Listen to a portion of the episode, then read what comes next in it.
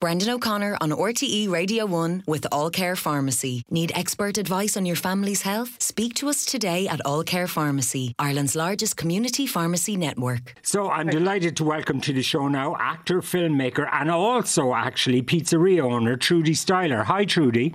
Hi there, Brendan. So, Trudie, you've made this new film, uh, Posso Entrare, and it's uh, it's quite magical and it's quite affecting, and it's an ode to the Italian city of Naples. Before we come to Naples, can I just ask you? It's clear in the film that you have a very special deep connection to Italy. Indeed, I think both you and your husband Sting have a great love affair with Italy. What is the magic of Italy for you?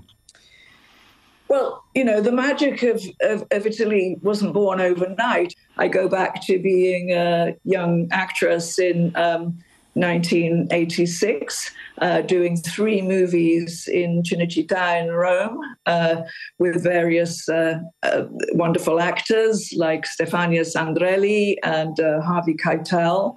Um, and then uh, I had a baby in Italy and uh, we eventually found a house that we sort of could call a home. And I began a wine uh, a winery and a, a vineyard, and uh, started to get interested in uh, in wine, and then opened a pizzeria. Which is just over the street from our house, and uh, that's been going for three years. So it's been a, a gradual love. And then when I was offered Posso Entrare, I uh, discovered a new love, which was the south of Italy, which I hadn't known at all.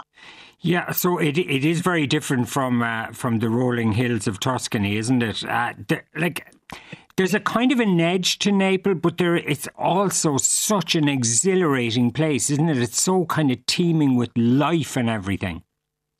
Yes, um, Sophia Loren says it best. She says, "I'm not Italian. I'm a Napolitana," yeah. and uh, and and when you get into the city and you meet the locals, you, you who have their own language, uh, uh, as you see in the film. Some of them, um, the uh, lovely lady Immaculatina who sells chestnuts, she doesn't have Italian; she speaks Neapolitana, um, Neapolitan, uh, and and so it's it is a sort of like it's almost a country unto itself.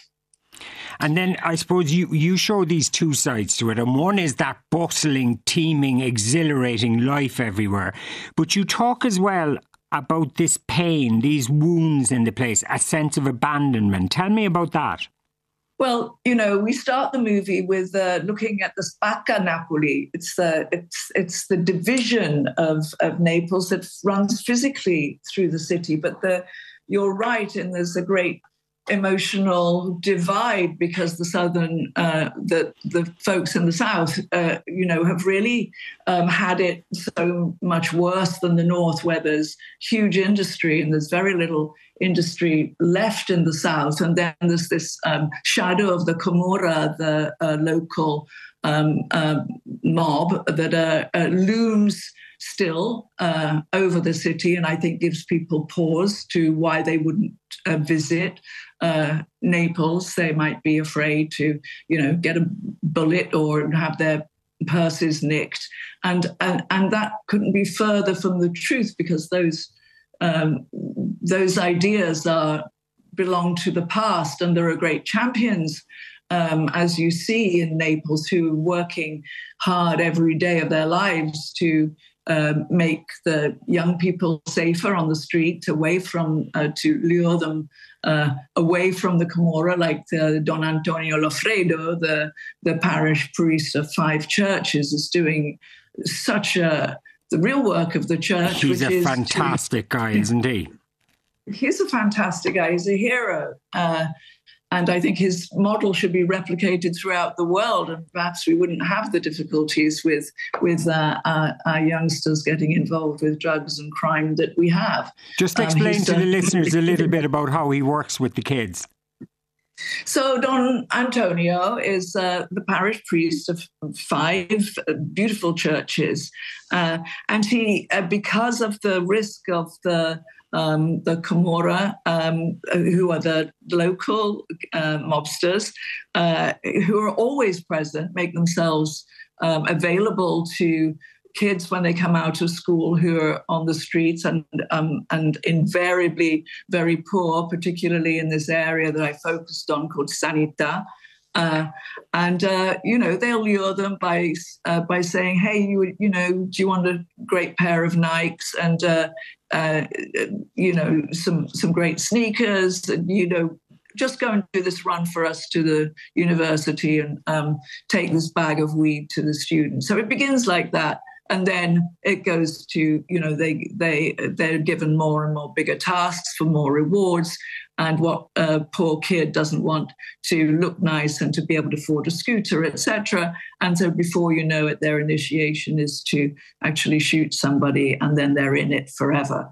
Uh, and don antonio has made it his mission in the last 23 years to protect these kids by uh, forming an alliance with the women um, the mothers of the areas to even to the mothers of the of the wives of the mobsters to really talk um, to them about giving their kids a better opportunity than this life of crimes. Many men are missing in this, these areas. They're either in jail, uh, they've lost their lives, or they're out trying to find work uh, um, out of the city. So it's very much um, the the priest working with the mums, working with the kids, and using his churches as places for the kids to come to um, to create theatre. There's a lot of there's a lot of um, volunteers, actors, and Francesco De Leva, uh, a wonderful actor doing big films, who gives himself to kids in his theatre that he made himself called Nest. Don Antonio has created three orchestras and, and uh, has the kids come six days a week to practice their instruments, and they have traveled the world. Um, uh, performing concerts, and people know about this orchestra of Sanità.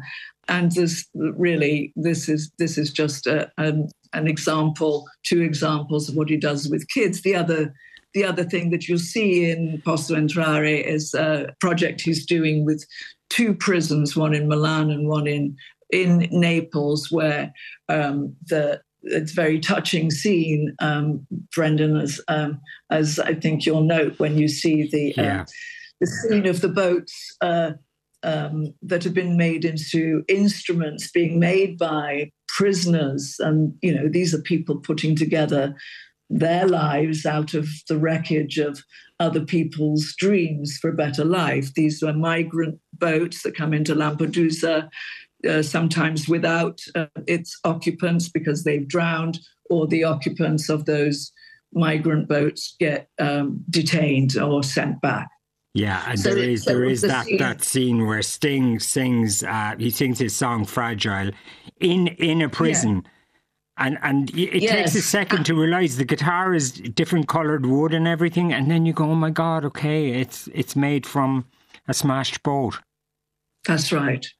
And uh, yes, he performed that in front of the inmates of the Secondigliano prison. And so they heard for the very first time the instrument that they'd made themselves with their hands, because this is a fantastic rehabilitation um, uh, work going on uh, in this prison with them being taught to, you know, do something positive with their hands. It's it's funny you talk about Don, Don Antonio and that idea that actually the sons of members of the Camorra are going to him so that they won't get into the lives themselves. It, there is a kind of a huge ambivalence about it, or even like even that the the guys who are in it don't want their children in it. It's like this thing that is threaded through everything in Naples, but at the same time they're stuck with it. There's there is that ambivalence, isn't there? Like you talked to um, Roberto Saviano, who wrote the book Gomorrah, which became a film and then a terrific television show, and I suppose it did kind of tell the world about the Camorra. He now regrets yes. writing the book. He does. Uh, you hear that in the interview. He re- he regrets having uh, acted so um, impulsively. I think uh, is what he says. He would have been more strategic because he had no idea uh, 18 years ago uh, that um, he says, you know, I thought that they would pursue me. I thought they would bring me to court. I thought that um, there would be some blowback uh, from the bosses, but he never thought that there would be a target on his back all these years and indeed for the rest of his life. Uh, and I met him um, in Naples that he'd come, uh, you know, very kindly to because he wanted to be in the city that he was born to give the interview. So we, you know, had to jump through a lot of hoops to make sure that he was, you know, very safe. Uh, but he came with his four detectives, as he's done uh, for all these years. And you know, there's a lot of uh, uh a lot of criticism that he takes from people saying, "Ah, well, it's all right because he's made a ton of money." But the thing is he, he can't spend his ton of money. He can't go to the piazza and have a glass of wine or you know nice bowl of spaghetti in a in a restaurant with his mates. Uh, he hasn't done that. He lives absolutely uh, on his own and uh, doesn't come to. He couldn't come to the opening of the film and or and all that. He he, he can't be seen in public because he puts the public at risk, uh, as he knows, and as well as himself. Yeah, so it's all there and very, very, uh, very, very real still.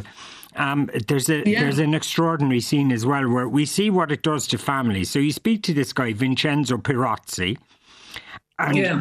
Vincenzo tells us how his father was absent throughout his childhood. He's told his father is a travelling salesman, and then I think when he was twelve or thirteen, he picked up a newspaper. Yeah, he picked up the newspaper and. Um, scales fell from his eyes because he'd been told all his life, Your dad's a traveling salesman. And then he says, You know, it was weird because he was missing at Easter, he was missing in the summer holidays, he was just missing. And I, broke, I, I took the newspaper and read that the, there was a, a, new piece on um, the father, and he realized that his father was involved in a in a terrible massacre that involved uh, the death of, uh, of uh, I think 237 people um, were killed on that uh, Christmas Eve in, in Italy on a train going from um, uh, Naples to Milan. But then he's still his father, and he, he visits him. But he says that, that kind of very sad thing. He said, "I see him behind this glass. I can't touch him." He said, "I haven't smelt my father in 22 years. He is like a hologram to me."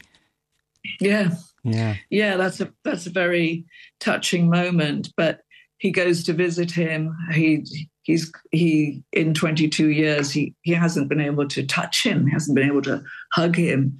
Uh, his children are allowed uh, to uh, actually get a hug from their grandfather, um, and uh, and he's grateful for that.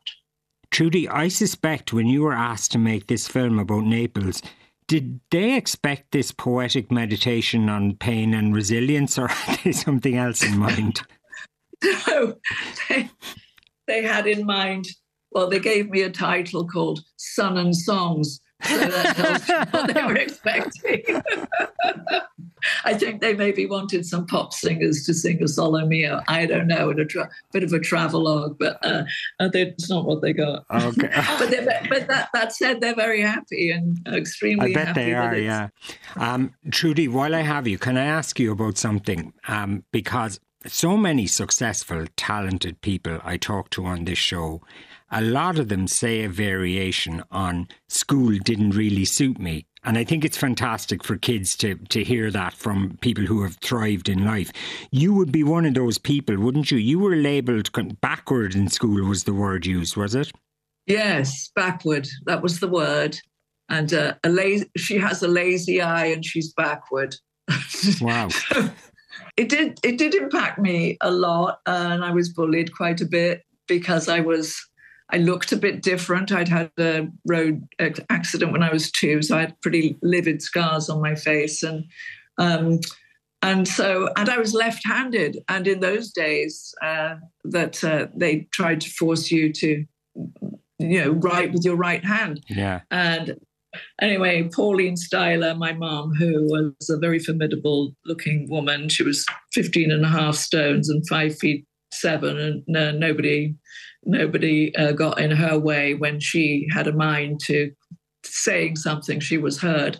And she got herself a job as the school dinners lady, really, to uh, make sure that uh, that sort of bullying wouldn't go on. And um, and I, I did better after that. And and you know, just reading, writing uh, for dyslexics and people with ADHD is you know sometimes it doesn't it doesn't suit the student to be able to be educated through reading and through writing. But uh, um, two of my kids have extraordinary verbal skills. And so you know now uh, in uh, better schools in america they um, where we are we're in new york um, they're being taught to uh, to really verbalize. And that counts as you know that that that that that is a credit to the child when they can learn to articulate and say what they think yeah. in an articulate way, use their words.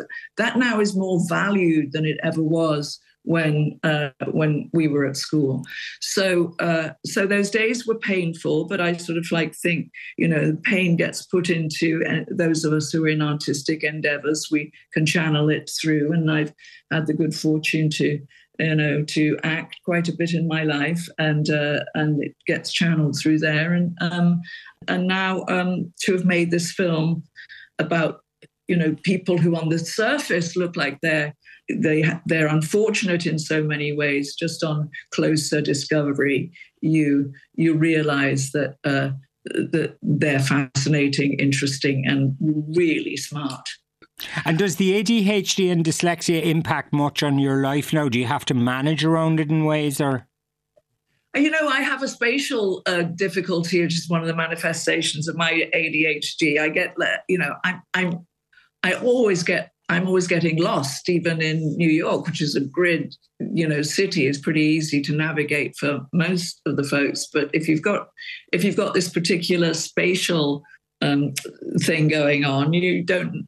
And I am very left-handed, so I don't. You know, I get lost very easily. But you know, because I I've learned to use my words. My mom used to say, you know, just always ask if you're lost. Ask somebody. Uh, where is the whatever? And that would happen to me in Naples. You know, can you help me find the basilica? Blah blah. And and and you know, in Naples, they not only direct you, they actually take you there because they like you know they like the conversation on the way. And so that that was a joy. Um, but I, I just speak up for myself, um, and it's it's taught me to do that. Say, you know, I'm um, I'm just a bit lost at the moment. Can you help me find the whatever? Um, so it shows up like in in that spatial way. Yeah. Yeah. Okay. Do you get to spend much time in in Tuscany at the vineyard? Yes. It sounds like the dream. So you make you make what you know. I've had your wine. I've had the When We Dance Chianti. Because, uh, and Have I, you? I, yes, and I love it, and also I love it because it's biodynamic, and I imagine that it doesn't ever give you a hangover or anything. But it's, I wouldn't be one for celebrity wines, right? So I haven't tried Graham Norton's wine. I'm sure it's fine, but I don't think I think the, I think your wine transcends that. I didn't buy it because of Sting or anything. I bought it; someone recommended it to, to me, and it's excellent. You do olive oil and honey and everything as well. Yes, we do. So we make about five now different kinds of uh, red and white wines, and uh, and we make um, five different honeys. Because when when I first uh, when we first bought um, Palagio in uh, in in Tuscany, I, I'm a honey lover. I absolutely can't get enough of the stuff, and you know it's got such warm weather that we can make honey in uh, in Italy much easier than you can in than in England. Um, you can make much more of it. So, uh, so I started making all these varietals of uh, of uh, lavender. Mille fiori means thousand flowers, which is the wild flower honey. Um, the acacia, we've got a beautiful um, set of acacia trees. So we move the hives to the uh, to where the um, the acacia flowers come in the spring. Chestnuts, we've got a chestnut grove. So I've got a um, uh, 10 or 11 families of bees there and uh, there's all these different types so it's a sort of like it's a it's a bit of a dream, like having a place oh there. Oh my God, it sounds it, yeah. And you're you're a real, so you're a, a, contadina. Is, is is that the word I'm looking for? You're local farmer down there in Tuscany. Yes, absolutely. Fantastic. Yes, I mean, we've got yeah, we've got it's a very it's a it's quite a big estate, um, about 600 acres. So we grow a lot of we grow all our own fruit and veg and uh, uh, uh, make the wine and, and the olive oil about about 5,000 bottles of olive oil every year, um, which is organic. And yes, it's a it's a very beautiful life that uh, we yeah. have in Tuscany. Do you do all the work, or does does Sting walk in, or is he? I'm I'm busy writing a song. You do the work. you know, he actually really loves the olive harvest. He gets down into the fields and, um, and yeah. Uh, and picks the olive. We have a we have a, a lovely time then, sort of like having the first pressing and everyone's oohing and ahhing and having a few glasses of wine. It's uh, it's it's very fun. By the way, can I say as well, I, I, saw him in the film. He looks great. I'm very envious of him. Does that take a lot of hard work? Is he a very disciplined person or does that just come naturally to him? That's what I want to look like in a few years. well, he's 72 now, uh, and he's very disciplined. He's disciplined with his he's with his workout routine.